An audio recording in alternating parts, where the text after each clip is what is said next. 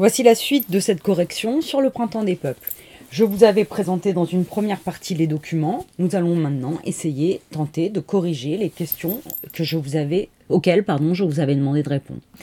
Une première question portait sur l'année 1815. Les trois premières questions portaient sur cette année. Recherche dans, dans le lexique de ton manuel la définition de mouvement national. Alors, la définition de mouvement national qui est dans votre lexique de votre manuel et que je vous demandais effectivement de noter en vert euh, sur votre cahier. Vous la trouviez à la page 391 de votre manuel. Je vous la lis. Un mouvement national est un mouvement réclamant l'indépendance d'un peuple ou son unité lorsqu'il est divisé entre plusieurs États. Alors, justement, ces deux ce, type de mouvement, ce qu'on appelle un mouvement national, euh, dont nous allons parler euh, dans cette première euh, partie de la correction. Je vous demandais justement ensuite de désigner hein, à l'aide de votre carte les États, les pays qui, au sein de leurs frontières, à l'intérieur de leurs frontières, compte des habitants de nationalités euh, différentes. C'est-à-dire un pays et à l'intérieur vivent des gens qui n'ont pas la même nationalité. C'est-à-dire des gens qui n'ont pas la même histoire, la même culture, les mêmes, euh, la même langue, euh, qui ne partagent pas ces choses en commun. Parce que pour faire une nation, hein, il faut avoir la même culture, la même langue, la même histoire, hein, une caractéristique commune. Et euh, ces nations, effectivement, euh, elles se retrouvent pour certaines à être à cohabiter à l'intérieur d'un même pays. Alors, prenons, euh, cherchons donc ces États qui regroupent des nations, des, nations, des peuples qui partagent des cultures différentes. Eh bien, on pouvait donner l'exemple de l'Empire ottoman, qui regroupe des nations différentes, c'est-à-dire les Roumains, les Bosniaques, les Serbes, les Bulgares, les Macédoniens, les Albanais, les Grecs et les Turcs. On pouvait aussi donner l'exemple de la Russie, l'Empire de Russie, qui regroupe en son sein des Finlandais, donc qui parlent le finnois, des Russes qui parlent le, le russe, des Estoniens, des Lettons, des Lituaniens, des Biélorusses, des Ukrainiens qui parlent la langue ukrainienne, ou des Polonais qui parlent le polonais. On peut aussi prendre l'exemple du royaume de Norvège et de Suède, qui est composé de Norvégiens et de Suédois, mais aussi le Royaume-Uni composé d'Irlandais, d'Écossais, de Gallois et d'Anglais. Voilà des exemples euh, de pays euh, multinationaux, c'est-à-dire dans lesquels on va trouver plusieurs peuples qui parlent des langues différentes, les flamands, les flamands ou les wallons, par exemple aux Pays-Bas. Euh, certains parlent français, d'autres parlent l'allemand, d'autres parlent encore le hollandais. Donc effectivement, il y avait plusieurs exemples dans cette nouvelle Europe des nations hein, euh, en 1815. Et puis je vous demandais ensuite de nommer des peuples qui, eux, forment des nations, c'est-à-dire qui ont des caractéristiques communes. Par exemple, euh, les Italiens, qui ont tous la même histoire, la même langue, les mêmes croyances, les mêmes cultures, et qui sont malheureusement pour eux installés et divisés dans plusieurs États. Eh bien, c'était le cas des Italiens, effectivement. Vous voyez que les Italiens sont installés bien sûr en Italie, mais à l'époque, l'Italie n'est pas un pays uni. Il est composé de plusieurs royaumes, de plusieurs euh, cités. Effectivement, l'Italie est un pays dans lequel euh, n'est pas, n'est, pas, ne forme pas un pays, pardon, elle, elle est formée de plusieurs pays, et les Italiens sont divisés dans plusieurs petits pays. C'était aussi le cas pour les Allemands. Hein.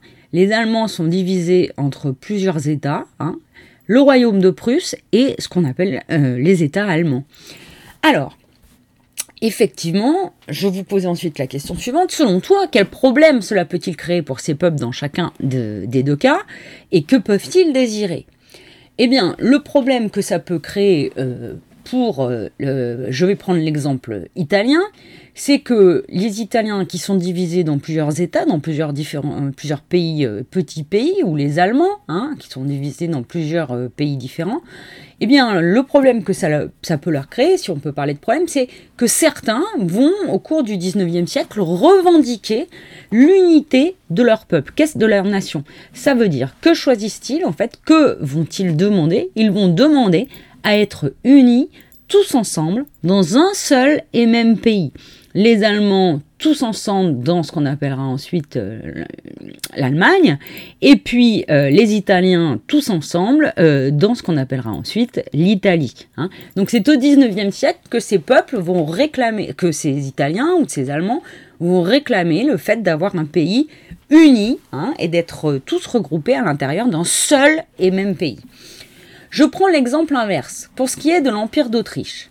À l'intérieur, vous vous rappelez, on compte plusieurs nationalités, les Tchèques, les Slovaques, les Autrichiens, les Hongrois, les Slovènes, les Croates et des Italiens. Eh bien, à l'inverse, ce que peuvent vouloir ces différentes nationalités au sein de cet empire, c'est euh, ne pas vivre tous ensemble sous l'autorité autrichienne. Hein.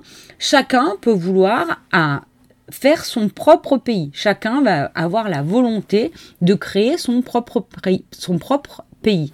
C'est par exemple le cas des Tchèques qui vont vouloir créer un pays indépendant, ou des, Slovènes, ou des Italiens qui vont vouloir rejoindre l'unité italienne, ou des Slovaques. Même chose dans l'Empire ottoman. Les Grecs vont vouloir retrouver un pays unique. Les Roumains aussi. Ça donnera bien plus tard la Roumanie. Euh, même chose pour les Irlandais au Royaume-Uni qui vont chercher à obtenir leur indépendance. Donc effectivement, euh, soit les pays veulent, euh, soit les peuples, pardon, veulent obtenir leur indépendance dans un État unique et non sous l'autorité d'une nation étrangère, soit ils veulent, ils peuvent vouloir se regrouper par un genre de la même nationalité à l'intérieur d'un pays uni. Hein c'est ce qu'on appelle les mouvements nationaux. Et ces mouvements nationaux vont euh, s'exercer euh, au cours du 19e siècle. C'était ensuite ce que je vous demandais de regarder à la période de 1830.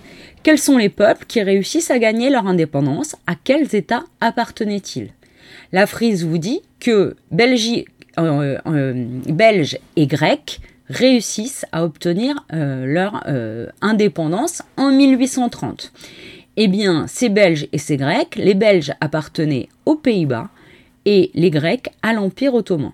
Et en 1830, ils vont pouvoir créer leur propre pays, la Belgique et la Grèce. La Grèce indépendante de l'Empire ottoman et la Belgique indépendante des Pays-Bas. Venons-en maintenant au moment de 1848, qui est à proprement parler celui que l'on appelle le printemps des peuples. Alors, question 5. Je vous demandais de rechercher dans le lexique de votre manuel la définition de mouvement libéral. Un mouvement libéral, vous avez dû trouver cette définition, que je vous demandais de noter en vert. C'est un mouvement réclamant plus de liberté politique et la limitation des droits des souverains.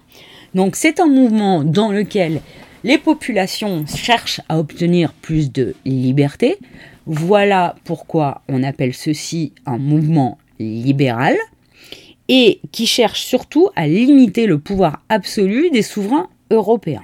Hein, des souverains, c'est-à-dire des rois. Hein, ils cherchent, ces peuples, à limiter, à avoir plus de liberté et à limiter le pouvoir de leur roi. Comment nomme-t-on les mouvements révolutionnaires qui ont lieu en Europe en 1848, c'est-à-dire tous ces mouvements libéraux, hein, euh, avec une volonté de liberté et de limiter le pouvoir des rois qui ont lieu en 1848, on les a regroupés sous le nom de Printemps des peuples, c'est-à-dire un, une vague révolutionnaire qui traverse un continent, l'Europe, en 1848. Quels sont leurs buts? Nous l'avons dit, obtenir davantage de liberté pour les peuples, pour les populations, et un pouvoir de roi des souverains limité. Quel pays a pu les inspirer? Eh bien, on peut se douter que le pays qui a pu les inspirer, c'est la France. Hein. la France, par son image révolutionnaire qu'elle a gardée depuis la fin du XVIIIe siècle, et aussi parce qu'en 1848, un seul pays, c'était la réponse à ma dernière question, un seul et unique pays réussit à renverser euh, son souverain et à mettre en place une république, c'est la France les autres mouvements libéraux dans euh, l'Europe euh, du 19e siècle échouent. Donc c'est ce, 18, ce 19e siècle, c'est aussi un mouvement de bouleversement économique, un mouvement de bouleversement social, hein, avec le triomphe de la bourgeoisie, l'essor euh, la, misère du prolétariat et les un mouvement de bouleversement intellectuel avec l'apparition de nouvelles idées, est effectivement un moment qui est traversé par euh, un mouvement nationaliste et libéral qui va faire évoluer l'idée de nationalité. Je vous demandais ensuite si vous en aviez la possibilité d'imprimer, coller et d'essayer de compléter les mots manquants en crayon de papier sur la fiche leçon. Si vous ne pouviez pas imprimer, vous pouviez bien sûr recopier la leçon en complétant au crayon au fur et à mesure. Je vous propose désormais donc la correction de cette dernière grande partie. Grand 3, le printemps des peuples de 1848, une volonté de changement politique. Je vais vous demander, comme euh, en classe, de surligner ce titre. Après avoir vaincu Napoléon Ier, lors du congrès de Vienne, V majuscule, IE 2 NE, c'est en Autriche, lors du congrès de Vienne en 1815, l'Angleterre, l'Autriche, la Russie et la Prusse redessinent la carte de l'Europe sans tenir compte des différentes nationalités, N-A-T-I-O, N-A-L-I-T-E-S, qui la composent. Certains peuples sont donc dispersés à l'intérieur de différents États, E majuscule T-A-T-S, des, pays quoi, hein, comme par exemple les Italiens, tandis que certains États sont multinationaux, c'est-à-dire qu'ils regroupent plusieurs nations. M-U-L-T-I, N-A-T-I-O, N-A-U-X, comme les Pays-Bas, qui regroupent des Belges, des Wallons, des Flamands. En 1830, des mouvements nationaux menés par des patriotes en Grèce, G majuscule R-E, C-E, et en Belgique, conduisent ces deux États à obtenir leur indépendance. En 1848, parti de la France, un vaste mouvement révolutionnaire et libéral embrase l'Europe. Les peuples cherchent à lutter contre les pouvoirs. Alors, comment peut-on qualifier ces pouvoirs? Eh bien, ce sont des pouvoirs puissants. Vous allez me dire, un pouvoir pas puissant, ça ne veut rien dire. Ce sont des pouvoirs forts. Donc, on peut parler de pouvoir absolu. A-B-S, O-L-U-S, des pouvoirs absolus de leurs citoyens, de leurs euh, souverains, et à obtenir des libertés. L-I-B-E-R-T-E-S. C'est le, alors on appelle ce moment le printemps des peuples. Le printemps des peuples avec des majuscules, c'est écrit dans le grand 3. Mais ce mouvement est réprimé, c'est-à-dire euh, écrasé, on peut mettre écrasé si vous préférez. Ce mouvement est réprimé, je vous l'appelle, R-E-P-R-I-M-E, ou alors écrasé, E-C-R-A-S-E, par les princes européens qui rétablissent leur autorité, sauf en France, où se met en place la Deuxième République. Hein. alors, deux définitions que vous pouvez souligner, surligner, écrire en vert. État multinational, eh bien un État multinational, c'est un État qui est composé de plusieurs peuples, de plusieurs nations, de plusieurs nationalités. Et un mouvement libéral, c'est un mouvement de lutte contre le pouvoir absolu, le pouvoir absolu du souverain, et pour le respect des libertés de la population. Cette leçon est désormais terminée. Je vous propose de l'apprendre en suivant, euh, de la réviser, puisque le fait de l'avoir travaillé de manière autonome a dû vous permettre de l'acquérir peut-être euh, plus facilement. Euh, je vous propose pour compléter votre apprentissage de lire attentivement, puisque ça reparle à peu près des mêmes choses, les pages leçons de votre manuel, pages 102-103, avec la carte mentale qui permet de retenir ce qui est le plus important et puis peut-être de faire euh, des petits exercices, euh, page 105, 106, 107, enfin c'est comme vous voulez, vous pouvez les faire dans votre tête à l'oral.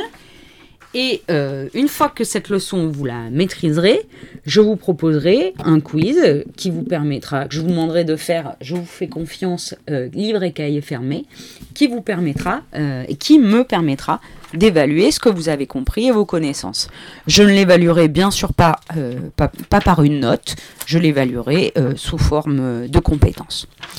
Je vous souhaite à tous une très bonne journée, j'espère que vous vous portez bien. Euh, vous commencez un peu à me manquer et j'espère vous retrouver bientôt. Au revoir à tous.